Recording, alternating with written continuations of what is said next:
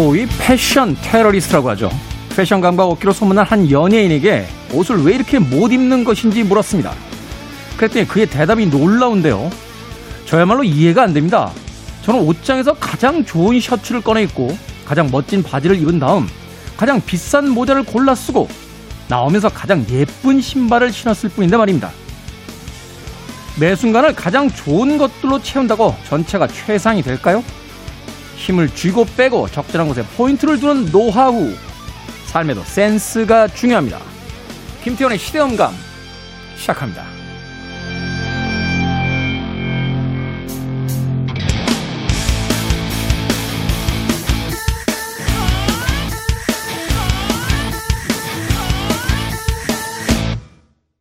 그래도 주말은 온다. 시대를 읽는 음악 감상의 시대음감 김태훈입니다.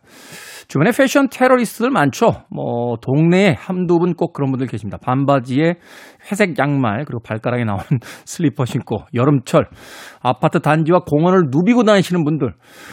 엄밀히 이야기하면 패션 테러리스트라기보다는 패션에 관심이 없는 그냥 중년의 아저씨들이 아닌가 하는 생각 해보게 됩니다. 사실 그들에게 변호의 한 표를 던질 수 있는 건요. 워낙 사는 것이 복잡하고 많은 곳에 신경을 쓰다 보니까 본인이 생각했을 때 별로 중요하지 않다 하는 것에 힘을 뺀 모습이 바로 그런 모습이 아닐까 하는 생각도 해보긴 합니다만 그래도 막상 마주치면 눈돌 곳을 어디다 둬야 될지 몰라서 좀 당황할 때가 있습니다. 그런가 하면 너무 과한 패션을 통해서 자기를 드러내려고 합니다만 결코 세련되거나 멋지다는 이야기를 듣지 못하는 많은 분들이 있죠. 특히나 명품 로고가 정말 대문짝만하게 박혀 있는 티셔츠, 허리띠, 네, 신발, 가방까지 들고 나오면 글쎄요. 이것을 패션이라고 봐야 되나 아니면 자발적인 브랜드의 광고 모델이라고 봐야 되나 조금 헷갈릴 때도 있습니다. 그래서 사실 이 패션에서 가장 중요한 이야기 중에 하나가 less is more이라는 아주 전통적인 이야기가 있죠. 적은 것이 더 좋은 것이다. 더 많은 것이다. 어딘가에서 한 군데 정도 덜어내는 것. 패션에 굉장히 정통한 분들에게 이야기를 들었더니 본인이 입은 옷을 다 살펴본 다음에 거기서 하나만 뺍시다라고 이야기를 하시더군요. 어쩌면 어, 완전히 힘을 뺀 상태에서 하나 정도 더 해주는 것, 혹은 완전히 힘을 준 상태에서 하나 정도 빼주는 것, 그 빼기 하나, 더하기 하나의 미덕이 바로 이 패션의 가장 중요한 게 아닐까 하는 생각이 듭니다. 사실 패션뿐만이 아니라 우리 인생 전반에 걸쳐 있는 어, 지혜이기도 하겠죠. 그런가 하면 매일매일이 인생의 마지막 날인 것처럼 살아가는 사람들에겐 패션은 또 포기할 수 없는 무엇이기도 합니다. 예전에 이야기를 들으니까요, 어, 의열단 요원들이 그렇게 멋쟁이들이 많았다라고 그래요. 항상 파티를 하고 항상 좋은 술을 먹고. 우리가 생각할 때는 독립운동을 했다라고 하면 어떤 극단적인 검소한 모습의 어, 수사들과 같은 이미지가 연상이 됩니다만 의열단 요원들, 의열단 멤버들은 굉장한 멋쟁이들이 많았다고 합니다. 후에 알려진 바에 따르면 명령이 내려지면 바로 오늘 죽음을 향해 나아가야 될지 내일 죽음을 향해 나아가야 될지 몰랐기 때문에 살아있는 그 하루를 최선을 다해서 옷을 입었다 하는 이야기를 듣기도 했는데 그들의 이야기가 또 시사하는 바도 있죠. 과할 필요는 없겠습니다만 그래도 너무 검소할 필요는 없지 않을까. 옷장에는 가장 좋은 옷을 오늘 꺼내 입는 하루가 됐으면 좋겠습니다. 자, 김태훈의 시대음감, 시대 이슈들 새로운 시선과 음악으로 풀어봅니다. 토요일과 일요일. 일라디오에서는 낮 2시 5분, 밤 10시 5분 하루 두 번 방송되고요. 한민족 방송에서는 낮 1시 10분 방송이 됩니다. 팟캐스트로는 언제 어디서든 함께 하실 수 있습니다. 자, 1970년대에 등장해서 소위 글램 락이라는 락의 하나의 사조를 만드는데 지대한 영향을 미쳤던 아티스트 그리고 패션에 있어서도 단연 독보적인 뮤지션으로 어, 팝 역사에 기록되고 있는 그런 인물입니다. 데이비 보이, 패션.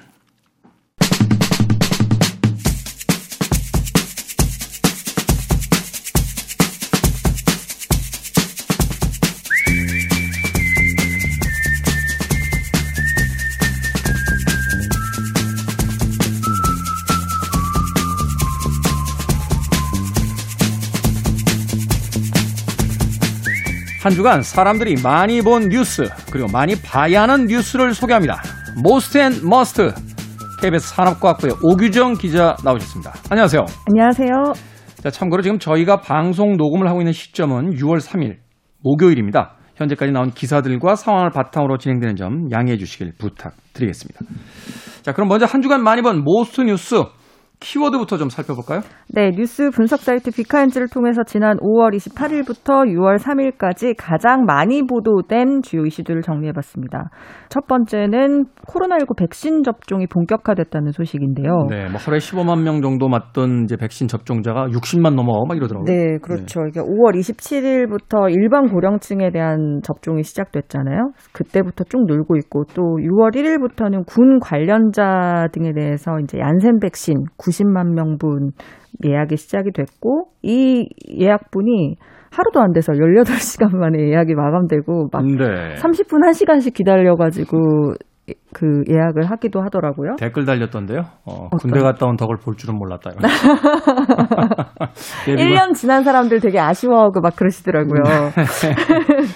네. 그리고 또 모더나 백신도 6월부터 이제 도착을 해서요. 접종을 준비하고 있고, 어, 그래서 이제 누적 1차 접종자가 지금 한 주 사이에 거의 한 두 배 가까이 증가한 수치입니다. 속도가 좀 붙기 시작한 거죠? 네. 그래서 지금 상반기에 원래 목표를 했던 인원수가 1,300만 명 정도잖아요. 네. 지금 이제 예약분으로만 보더라도 상반기에 이제 그 목표치는 충분히 달성할 수 있을 걸로 보고 그러니까 상반기니까 이번 달 6월 달까지는 1,300만 명 이상이 맞을 것이다. 네, 1,300만 명 플러스 알파가 될 것이다라는 네. 얘기가 나오고 있습니다. 그렇군요.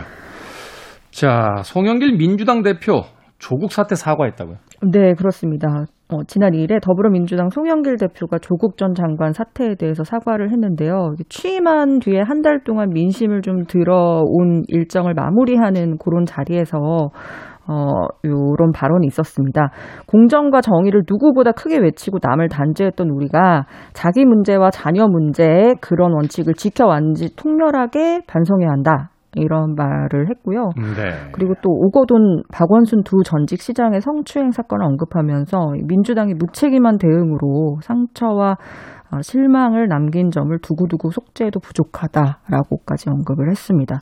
이 발언이 이제 문제가 좀 됐잖아요. 그 조국 그 전 법무부 장관을 이제 지지하는 그 사람들과 네.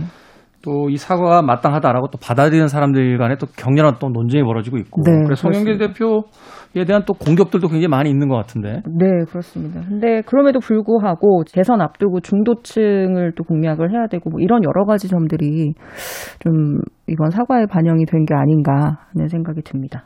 그렇죠. 사실 민주당의 이미지가 아, 최근 몇 년 사이에 참 많이 좀 실추된 음, 그런 분위기가 네. 있기 때문에 사실 민주당을 전통적으로 지지했던 분들 중에서 굉장히 실망스럽다라는 그 의사 표현을 하신 분들이 굉장히 많았잖아요. 네.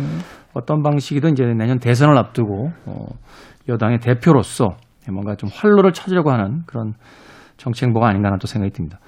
자, 김호수 검찰총장 취임했습니다. 네, 김호수 신임 검찰총장이 1일 공식 임기를 시작했습니다. 이 민주당은 여당 단독으로 김 총장의 인사청문 보고서를 채택했고 문재인 대통령이 이를 제거하면서 임명이 됐는데요. 어, 국민의힘에서는 반발을 했죠. 네. 인사청문회 때 저 집단으로 나갔죠. 네, 예, 그렇습니다. 표결 때도 그랬고. 네, 근데 이제 김호수 검찰총장 같은 경우는 이제 임기가 2년 보장이 돼 있으니까 다음 정권에 이제 그 첫 번째 검찰총장으로서 이제 일을 해야 되는 그런 상황인데 네. 참 여러 가지 어떤 생각이 좀 복잡하지 않을까 하는 생각이 듭니다. 검찰총장이 된 뒤에 그 첫 번째 대형 어, 사건을 또 어떤 것을 선택하게 될지 그것도 좀 주목을 해서 볼 필요가 있을 것 같습니다. 그리고 공군 부사관 성추행 가해자 드디어 구속됐군요. 이게 참 네. 지금도 굉장히 뜨거운 이슈인데요. 이 강제추행 피해로 극단적인 선택을 한 공군 부사관의 성추행 가해자가 구속이 됐습니다. 요거 자세한 이야기 모스트 뉴스로 다뤄보도록 하겠습니다. 네. 이게 사건은 굉장히 오래 전에 벌어졌는데 네. 이 사건 발생 자체는 지난 3월에 회식에서 돌아오는 차 안에서 이 공군부대 여군 이모 중사가 상관으로부터 강제 추행을 당해서 이제 부대에 신고를 했는데 부대에서 이제 그 신고를 받고 보호를 해주기는커녕 오히려 조직적으로 이제 합의해라 뭐 이런 회유와 압박이 이어지고 또 남자친구한테까지 연락을 해서 음. 합의를 좀 하도록 종용을 했다고 하더라고요. 결국 이 여군 이모 중사는 어, 극단적인 선택을 하기 이르렀습니다. 이게 지금 문제가 되고 있는 게 당사자 두 사람의 문제가 아니라 이 사건이 벌어지고 이 여군 이모 중사가 아, 부대에다가 여러 가지 방식으로 신고를 했는데 그렇죠. 이게 지금 군부대 전체가 좀 조직적으로 은폐하려고 했다. 이게 지금 문제가 되고 있는 거잖아요. 네, 그렇습니다. 그리고 이제 사망 이후에 KBS가 유족을 접촉해서 인터뷰를 했는데 그 유족 측의 진술을 보면 이중사가 1년 전에도 이런 비슷한 피해를 당했던 적이 있었다는 거예요. 그래서 다른 상관이 또 회식 도중에 이중사의 어깨를 팔로 두르고 허리를 또 만지고 뭐 이런 이제 피해 사실이 있었는데 이 사실을 당시에도 부대 내 상담관에게 알렸는데 그 합의를 종용했던 직속 상관이 그때도 똑같이 또 합의를 해라 이렇게 해서 아무도 처벌받지 않고 지나갔던 그런 사건이 있었던 거죠. 군의 부실 수사도 지금 문제라고. 네, 이게 강제추행이 발생한 다음 날, 요 피해 사실을 이중사가 선임부사관에게 알렸다고 했잖아요. 근데 네. 알렸는데 이게 부대 대대장에게 보고가 이루어져야 되는데 이 보고가 이루어지지 않았던 점이 있었고, 그리고 이 이중사가 사망한 뒤에 공군이 이걸 국방부에다가 사건 보고를 할 거잖아요. 그렇죠. 근데 이 사망 사건을 두 차례 보고를 했거든요. 근데 그 두 차례 보고할 때 두 번 다 이중사가 성폭력 피해자라는 점은 빠져 있었어요. 아니? 성폭력 피해자라는 게 빠지면 사건이 어떻게 형성이 됩니까? 단순 이제 극단적인 선택을 한 것으로 이제 보고가 된 거죠. 아니 군에 있던 중사가 사망을 했으면 그 이유를 분명히 찾으려고 했을 거 아니에요. 네. 어, 이게 사람이 자신의 목숨을 스스로 끊을 때 그냥 아무 이유 없이 끊는 경우는 없잖아요. 네. 근데 거기에 대한 수사가 아예 이루어지질 않았다는 거군요. 어, 수사가 좀 이루어졌는데 이게 뒤늦게 이루어졌고 이군 경찰에서 수사를 하면서도 좀 중요 증거가 될 수 있는 이 가해자 중사의 휴대전화는 이 중사가 사망한 뒤 9일이 지나서야 확보를 해서 수사를 했다고 합니다. 참. 근데 요 사건이 일어난 지 석 달 만이죠. 지금 이제 장관 지시로 수사가 다시 시작돼서 하루 만에 성추행 혐의를 받는 가해자 선임 부사관이 바로 구속이 됐거든요. 구속영장 나와서 구속됐죠. 네. 그러니까 그동안의 수사가 얼마나 미진하게 이루어져 왔는지를 좀 단적으로 보여주는 거죠. 상급 기관에서 이거 수사하라 하니까 그 다음날 바로. 구속할 사안을 지금까지 미뤄왔다는 건 그쵸. 부실 수사임을 스스로 입, 그 입증하고 있다는 거죠. 거 아니에요? 네, 그렇죠. 인정하고 있다는 것. 네. 이후에도 또 또 다른 성범죄 폭로가 계속해서 나오고 있다고요? 네, 이 사건 이후에 계속해서 좀 공군에서 폭로가 나오고 있는데 이번에는 현직 군사 경찰인 한 공군 하사가 지난달에 여군 숙소에 몰래 들어가서 불법 촬영을 했다가 현장에서 붙잡혔다고 합니다. 근데 이제 해당 부대는 여기가 이제 충북 충주의 공군 19 전투 비행단인데 사건 네. 발생 한 달이 돼서야 공군 하사를 보직 이동시켰다고. 한 달이 다 됐어요. 이런 이야기까지 하긴 그렇습니다만 이 사건에서 여론이 어떻게 흘러가는지 좀 눈치 보고 있었던 거 아닙니까? 이게 그냥 원칙대로 처리가 된 게 아니고. 지금까지 사실은 제대로 처벌이 좀 이루어지지 않은 점들이 추가로 확인이 됐는데요. KBS가 최근 5년 동안 군 성범죄 사건 200건을 분석을 했어요. 근데 200건 중에 실제로 이 가해자에게 형이 선고된 경우는 13%에 그쳤고 네. 70% 가까이는 집행유예가 나왔고요. 그리고 8%는 선고 유예가 나왔습니다. 음. 그 선고 자체를 유예한 거죠. 이런 식으로 처벌 자체가 굉장히 손방망이였고 이것 때문에 이 수많은 피해자들이 또 신고를 꺼리고 있는 상황인 것 같거든요. 근데 네. 그걸 또 단적으로 보여주는 게 이 200건 분석을 했다고 했잖아요. 근데 200건 중에 118건이 가해자가 피해자를 상대로 상습적으로 범행을 한 경우였거든요. 한두 번이 아니라는 네, 거죠. 한두 번이 아니라는 거죠. 범행이 멈추지 않고 장기간 반복됐다는 건 피해자가 초기에 신고를 못했다는 거잖아요. 혹은 신고가 묵살됐거나. 그렇죠. 네. 그래서 이런 이 손방망이 처벌이 범죄자를 오히려 키운 게 아닌가 이런 생각이 듭니다. 그렇죠. 처벌이 제대로 이루어졌다라면 이제 경각심을 가지고 이런 행위들을 조심했을 텐데 이거 상습적으로 이어졌다라는 건 사실 신고를 해도 별다른 불이익을 받지 않았다는 거고 또 피해자들 입장에서는 신고를 했는데도 계속해서 이런 일들이 반복이 되면 일종의 그 좌절감을 갖게 되는 그쵸. 거잖아요. 음. 그리고 무기력함을 또 호소하게 되고 난 당할 수밖에 없겠구나. 포기감이 들겠죠. 2021년 대한민국의 군대가 왜 그렇습니까? 아, 이거 제대로 참 수사해서 어, 처벌 제대로 해야 되는 거 아닌가 하는 생각이 듭니다. 나라를 지키는 군인들한테 이런 일이 벌어진다는 게 참 씁쓸하네요. 자, 이번에는 우리가 꼭 봐야 할 머스트 뉴스 어떤 뉴스입니까? 네, P4G 정상회의 소식 가져와봤습니다. P4G. 네, 네. 지난달 30일과 31일에 한국에서 이 어, 기후 위기에 대응하는 나라의 정상회의인 P4G가 열렸는데요. 네. 이 P4G가 뭐냐? 되게 낯설잖아요. 네. 사실 한국말로 하면 이제 녹색 성장과 글로벌 목표 2030을 위한 연대인데 영어 약자가 파트너링 할 때 P for Green Growth and the Global Goals에서 G가 4개다. 해서 P4G예요. Partnering for Green Growth and the Global Goals. 네. 네, 이렇게 되군요. 그래서 이제 기후 위기에 대응하기 위해서 정부 그리고 또 기업, 시민 사회 들이 파트너로 참여해서 공동의 그 대응책을 마련하고 목표를 달성해가자 는 취지에서 모이는 글로벌 협의체인데 네. 네, 이게 1차가 출범을 주도한 국가인 덴마크에서 열렸고요. 2차가 우리나라에서 열린 겁니다. 근데 이제 코로나로 인해서 이번에는 화상으로 열렸죠. 음, 그렇군요. 회의 주제하고 어떤 이야기들이 오간 겁니까? 여기서 다뤄지는 이야기는 총 다섯 개 분야인데요. 물, 그리고 에너지, 식량과 농업, 도시, 순환경제 이렇게 큰 다섯 가지 분야가 있는데 우리나라는 어, 2030년까지 국가 온실가스 감축 목표를 24.4% 감축하기로 했는데 이거를 이제 더 상향하겠다라고 음. 발표를 했고요. 그리고 24.4%면 굉장히 많은 거 아닙니까? 근데 이것도 굉장히 적다는 국제사회 비판을 많이 받고 있기 때문에요. 어, 요거를 상향하겠다고 했고 또 개발 도상국을 지원하기 위해서 500만 달러 규모의 신탁 기금을 이제 조성을 하겠다는 내용도 발표했습니다. 음, 네. 이게 이제 말하자면 이제 그 탄소 배출량이 늘어나면서 지구 온도가 올라가는 거니까 이걸 이제 막고 다시 한번 자연을 좀 되살리겠다 이런 이야기잖아요. 네. 극단적인 기후학자들이라든지 그 생태계학자들에 따르면 드라마틱한 변화가 없으면 지구 몇십 년 못 간다 뭐 이렇게 주장하는 사람들도 있기 때문에 네. 참 최근 시점에는 많은 관심이 모이고 있는데 근데 이 회의에서 그 기사를 봤더니 한국이 악당이라고요? 기후 악당국 이게 뭡니까? 이게 이제 한국이 석유 석탄 수출로 대표적인 국가가 사우디잖아요. 네. 한국이 사우디 그리고 또 호주와 함께 기후 악당국으로 분류가 됐는데 이게 무슨 얘기냐면 이제 2016년에 기후 변화를 추적하는 영국의 기후 행동 추적이라는 연구 기관이 있어요. 네. 근데 여기서 기후 위기에 대응하는 국가들의 행동을 조사해서 쭉 점수를 매기는데 그중에 한국 점수가 굉장히 낮은 거죠. 음. 그래서 한국을 기후 악당국으로 좀 분류를 했, 습니다 근데 그도 그럴 것이 한국의 탄소 배출량이 전 세계 지금 7위예요. 탄소 배출량이 전 세계 7위라고요? 네. 우리나라처럼 이렇게 그 땅덩어리가 좁은 나라에서 그러니까요. 탄소 경제 규모보다도 높네요.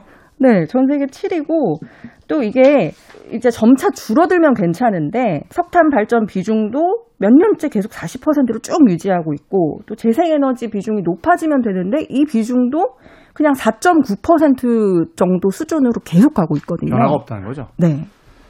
어. 그래서 이제 국제사회에서 이 한국에 대해서 좀 각성해야 된다는 목소리가 있는 게 사실입니다. 어벤져스로 이야기하면 우리가 이제 빌런인 거죠. 네. 지구로 따지면.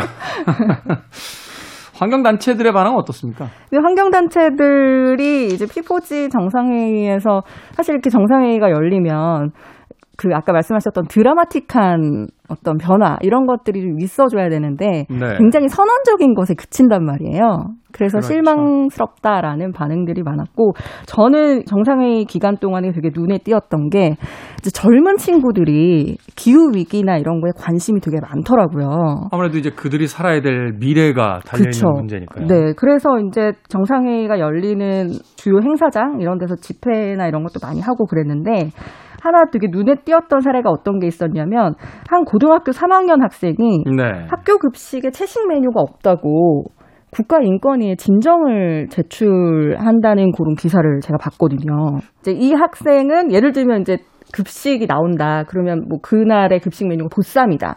그러면 보쌈이랑 뭐 부추랑 뭐 이런 게 나올 거 아니에요. 네. 그러면 고기는 안 받고 부추만 받아서 먹는 거예요. 음. 그러니까 환경 파괴를 나는 줄이고 싶고 동물 착취도 안 하고 싶고 또 내 건강도 지키고 싶은데 한 끼는 무조건 학교에서 뭐 해결을 해야 되니까. 근데 학교에서는 이게 불가능하다. 보장이 안 된다. 그러니까 학생들이 채식으로 급식 받을 권리를 보장해 달라. 고 하면서 이제 진정을 내겠다고 하는 거죠. 그 베지테리언들에 대한 어떤 그 메뉴를 만들어 달라. 이거는 네. 인권에 관한 문제다 이렇게 지금 주장을 그쵸. 하고 있다라는 거죠.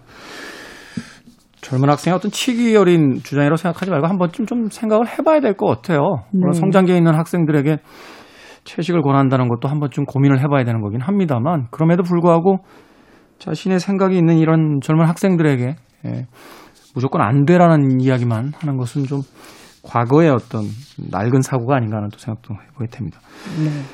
스웨덴의 그레타 툰베리라고 하는 그 소녀 생각나네요. 어, 네. 어른들을 향해서 일가를 했잖아요. 당신들이 하는 짓들 똑똑히 기억하고 있겠다고. 네. 정신 바짝 차리고 탄소 배출량 줄이기 위해서 노력을 좀 해야 될 것 같습니다. 자, 한 주간의 뉴스를 다뤄보는 and Must. 지금까지 오규정 기자와 이야기 나눴습니다. 고맙습니다. 감사합니다.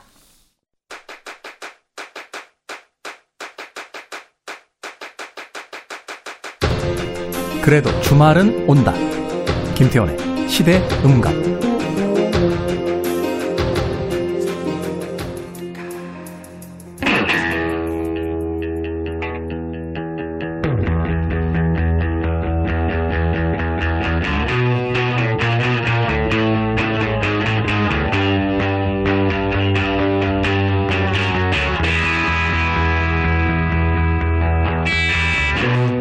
과거에 우리나라에도 빌보드 차트만큼이나 권위 있는 차트가 있었던 걸 기억들 하십니까? 바로 길보드 차트였죠.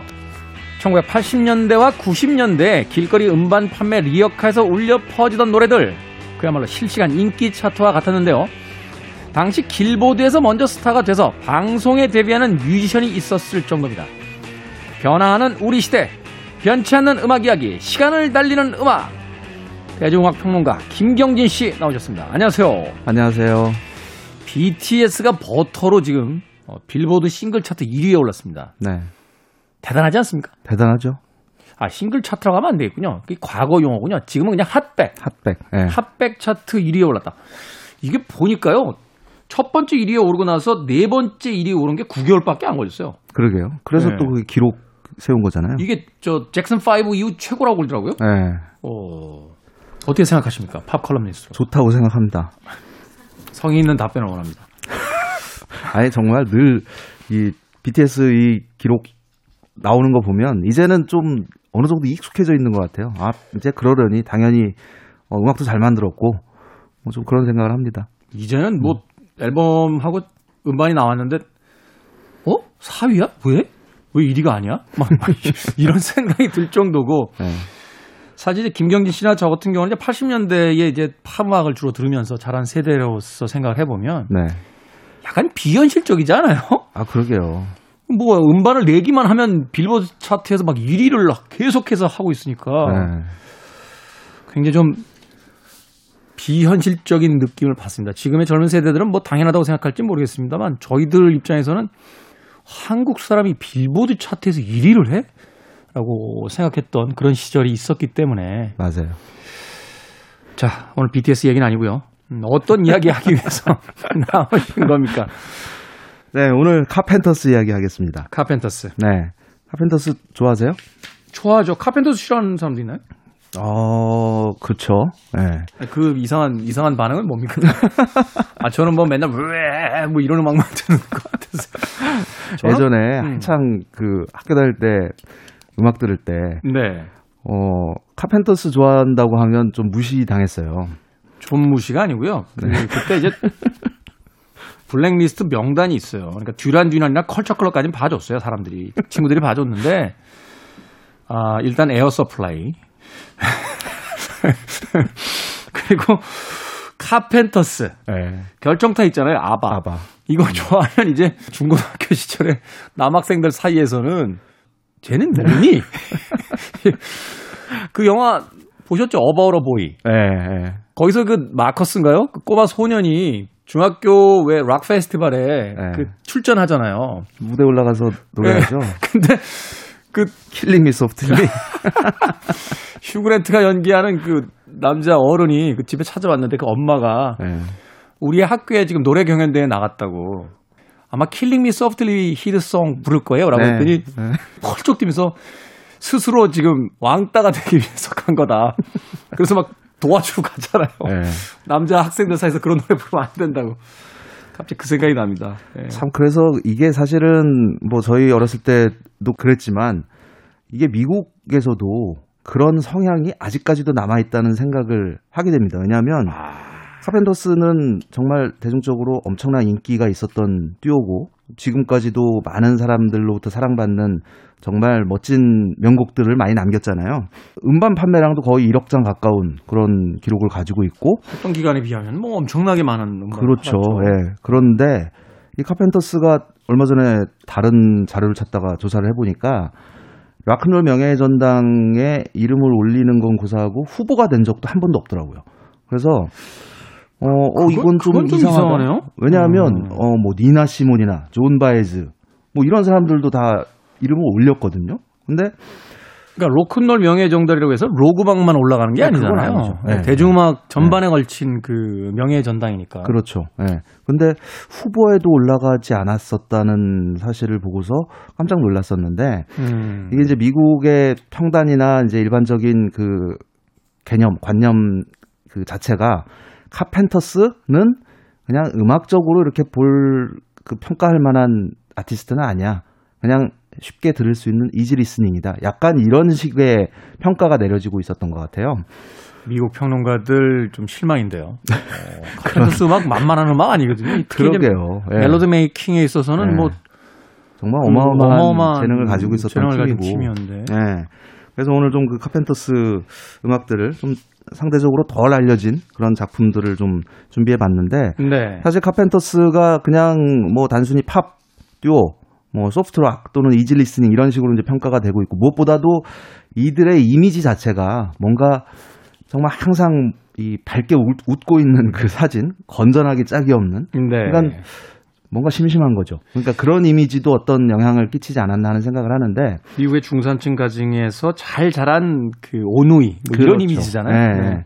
사실은 정말 말 그대로 이 두 오누이가 주체할 수 없는 음악적 재능과 끼를 어, 가지고 있었던 인물들입니다. 그러니까 음. 어린 시절부터 음악 활동을 했고 특히 리차드 카펜터 같은 경우는 그 클래식 음악을 전공하기도 했고 네. 이미 카렌 카펜터가 10대 시절, 10대 중반 시절부터 심지어 그 LA에 있는 굉장히 유명한 어, 그 음악 바가 있잖아요. Whisky a Go Go라는 위스키고 뭐, 뭐팝 역사에서 유명한 네. 그렇죠. 공간이죠. 수많은 락 밴드들이 거쳐갔고 여기에서 정기 공연을 했을 정도로 당시에 이제 리차드 카펜터 트리오라는 재즈 그룹으로 어, 음악 활동을 본격적으로 시작을 하게 됩니다. 네. 근데 그 많은 사람들이 또 잘 알고 있지 않는 사실 중에 하나가 카렌 카펜터라는 이 보컬리스트로만 기억하고 있지만 굉장히 탁월한 드러머죠. 그래서 영상 보면 드럼 치면서 노래하잖아요. 네. 어. 유튜브에 검색해 보시면 그 와, 야 드럼을 이렇게 잘 쳐? 싶은 음. 영상들이 굉장히 많이 올라와 있습니다.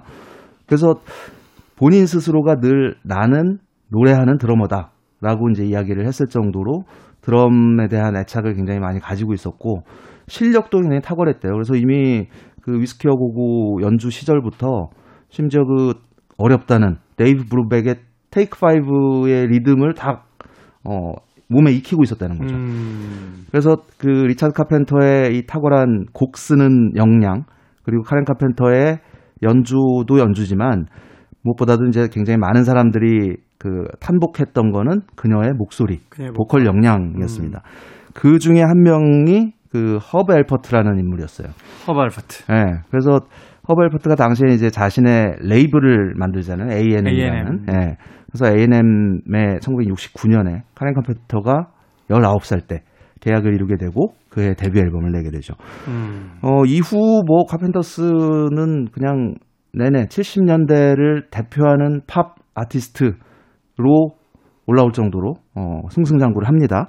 굉장히 히트곡들이 많이 어, 많이 남겼는데 그 중에서 오늘 첫 곡으로 두 번째 앨범에서 한 곡을 준비했어요. 이 Another Song이라는 곡입니다. 근데 어, 이 곡이 뭐 대중적으로 알려진 곡은 아니지만 어, 뭐 노래는 말할 것도 없고 특히 후반부 이 카렌 카펜터가 연주하는 드럼 연주 또 플룻과 그 다채로운 악기들이 이루는 조화를 들어보면 와 이거는 그냥 완벽한 재즈락이구나 약간 이런 생각이 들 정도로 어, 감흥을 주는 작품입니다. 실제로 그들의 어떤 음악의 음반에 참여했던 그 뮤지션들을 보면 재즈 뮤지션들도 꽤 눈에 띄는 그렇죠. 네. 그런 편성들을 볼 수 있죠. 뭐 피아노와 보컬을 맡고 있는 리차드 카펜터 오빠고요. 어, 드럼과 보컬 카렌 카펜터. 드럼 치면서 노래했던 사람들이 누가 있나 봤더니 이글스의 돈 헨리, 뭐 제네시스의 필 콜린스, 그렇죠. 네. 송골매 배철수 씨 네. 예, 계셨군요. 아 송골매 시절이 아니라 활주로 시절이죠. 활주로 때. 네. 자 카펜터스입니다. Another Song. 카펜터스의 Another Song 들으셨습니다. 음악 듣다 보니까 김경진 씨가 왜 이 음악 이 음악 가지고 왔는지 이해가 되네요. 후반부는 거의 아트락이네요. 네. 어, 뭐 당시 70년대의 분위기를 보면 이런 어떤 뉘앙스가 팝막 곳곳에 좀 있는 것 같아요. 맞습니다. 이게 어. 단순히 뭐 그냥 락 밴드뿐만 아니라 그냥 솔로 팝 아티스트들 가운데에서도 정말 이런 영향 아래에서 어, 굉장히 지금 들으면 아주 실험적이고 독창적인 사운드를 만들어낸 아티스트가 많이 있었죠. 뭐 도어스 같은 팀도 60년대 이런 음악들을 했고 네. 그다음에 뭐 딥 퍼플 같은 하드록 계열이라든지 네. 또 뭐라 마크 앤 아몬드 같은 그렇죠. 음, 이런 네. 팀들도 사실은 이런 음악들 네. 이런 뉘앙스의 음악들을 좀 많이 만들었었잖아요. 그렇습니다. 70년대 약간 뭐라고 할까요? 그 당시에 그 히피즘의 어떤 문화를 상징하는 듯한 그런 뉘앙스 아닌가 하는 또 생각도 들어요. 그렇죠. 거기다가 이제 딱 이 무렵이 그 마일스 데이비스의 Bitches Brew라는 앨범이 나왔을 때잖아요. 그래서 네. 이전에는 없었던 락 음악과 재즈 음악이 이 혼합된 이런 그 재즈 퓨전 성향의 음악들이 또 한창 유행했을 때이기도 했죠. 그렇군요. 네. 네. Bitches Brew가 있었군요. 어, 퓨전의 시대가 이제 개막되고 있던 70년대에 발표됐던 Song, 카펜터스의 노래로 들어봤습니다. 네. 자, 노래 하나 더 소개해 주시죠. 어떤 노래 들어볼까요? 예. 잠발라야라는 곡인데요. 잠발라야. 네, 이 곡이 1973년에 발표됐던 Then이라는 아주 유명한 앨범에 수록된 곡입니다. 이 앨범에서는 대중적으로 Sing이라는 노래 또 Yesterday Once More라는 어, 정말 뭐 팝 팬들이 굉장히 많이 좋아하는 그런 곡이 담겨 있는 작품인데 여기에서 이게 또 주목할 만한 연주가 펼쳐지는 곡이 잠발라야 On the Bayou라는 곡입니다. 네. 이 곡은 원래 그 미국의 컨트리 뮤지션이죠. 행크 윌리엄스가 1952년에 발표했던 곡인데요. 행크 윌리엄스. 예. 이후에 뭐 조 스태포드니 뭐 존 포거티니 굉장히 많은 아티스트들이 리메이크했던 음. 작품이기도 한데 카펜터스 버전이 상당히 많이 알려져 있어요.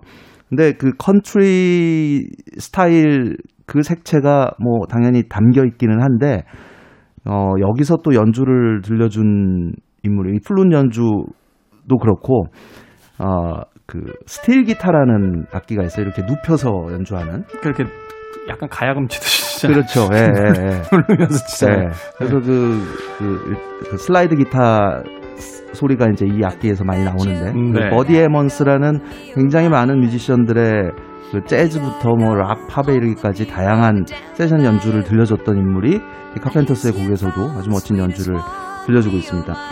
잠발라야라는 게그 일종의 쌀 요리인데 미국 남부의 그 음. 스페인의 빠에야 같은 그런 요리. 아, 그래서 요리 음악, 그 음식 이름이에요. 그래서 굉장히 또 재밌는 곡이기도 하죠. 잠발라야 On the Bayou. 음악 빨리 듣고 어, 말 줄여서 한 곡 더 들어보도록 하겠습니다. 카펜터스입니다. 잠발라야 Bayou. Jambalaya Bayou 들어보셨습니다. 음악 듣다 보니까 확실히 컨트리 리듬의 네. 편성도 컨트리네요. 그렇죠. 네. 재밌습니다. 이 네. 카펜터스라는 팀이 가진 어- 어떤 음악적인 스펙트럼이라고 해야 될까요? 뭐 재즈, 락, 팝, 컨트리 음악까지 그렇습니다. 네. 참 다양한 음악적 어떤 성취를 이룬 팀인데 미국에서는 지금 홀대받고 있다는 이야기를 해주셨습니다. 재평가가 이루어질 거라고 생각을 합니다. 그렇죠. 그 카펜터스, 그 카렌 카펜터의 목소리는 이렇게 들으시면 굉장히 저음이에요. 여성 음역대에서 가장 낮은 콘트랄토 음역대인데 사실 그녀의 그 옥타브 3옥타브까지 올라간다는 거예요. 근데 엄청나죠. 예. 근데 이제 대체로 많은 사람들이 카펜터스 노래는 부르기 쉬워. 좀 이렇게 얘기하는 사람도 있는데 노래방에서 불러보시면 압니다. 안 돼요, 이 노래가. 근데 참 이 재능 있는 이 아티스트가 안타깝게 어 일찍 세상을 떠나죠. 1983년에 32의 아, 나이로 너무 일찍 갔네요. 또 거식증으로 이제 또 세상을 떠난 거잖아요. 다이어트에 대한 강박 때문에 결국은 거식증으로 세상을 떠났죠. 네, 그렇습니다. 그래서 이제 뭐 요절한 가수를 이야기할 때 항상 또 거론이 되는 뮤지션이기도 한데 그 오늘 마지막 곡으로 그녀가 세상을 떠나기 전에 이제 마지막으로 발표한 열 번째 앨범 음. Made in America라는 앨범에 수록된 곡입니다. 제목이 재밌어요. Beechwood 45789이라는 음. 45789라는 어, 곡인데 뭔가요? 주소인가요? 전화번호인가요? 전화번호죠. 아. 네, 전화번호예요. 그래서 이게 이것도 역시 이제 리메이크 곡인데 1962년에 모타운의 그 걸그룹이죠. 마블레츠라는 어, 팀이 처음 불렀던 마빈 게이가 작곡한 곡이에요. 이 곡을 또 커버해서 아주 또 많은 사랑을 받았던 어, 흥겨운 작품입니다. 그러니까 흑인 음악에까지도 네. 관심을 가지고 있었던 음, 말 그대로 음악적인 스펙트럼이 정말 넓었던 그런 팀이 아닌가 하는 생각이 듭니다. 고등학교 시절에 무시했던 것. 이 시간을 빌어서 사과 드리고 싶습니다. 카펜터스 여러분들께. 자, 시간을 달리는 음악. 오늘 카펜터스에 대한 이야기. 김경진 음악평론가와 함께 했습니다. 고맙습니다. 네, 고맙습니다. 자, 비치우드 45789 들으면서 저도 작별 인사 드립니다. 지금까지 시대음감의 김태훈이었습니다. 고맙습니다.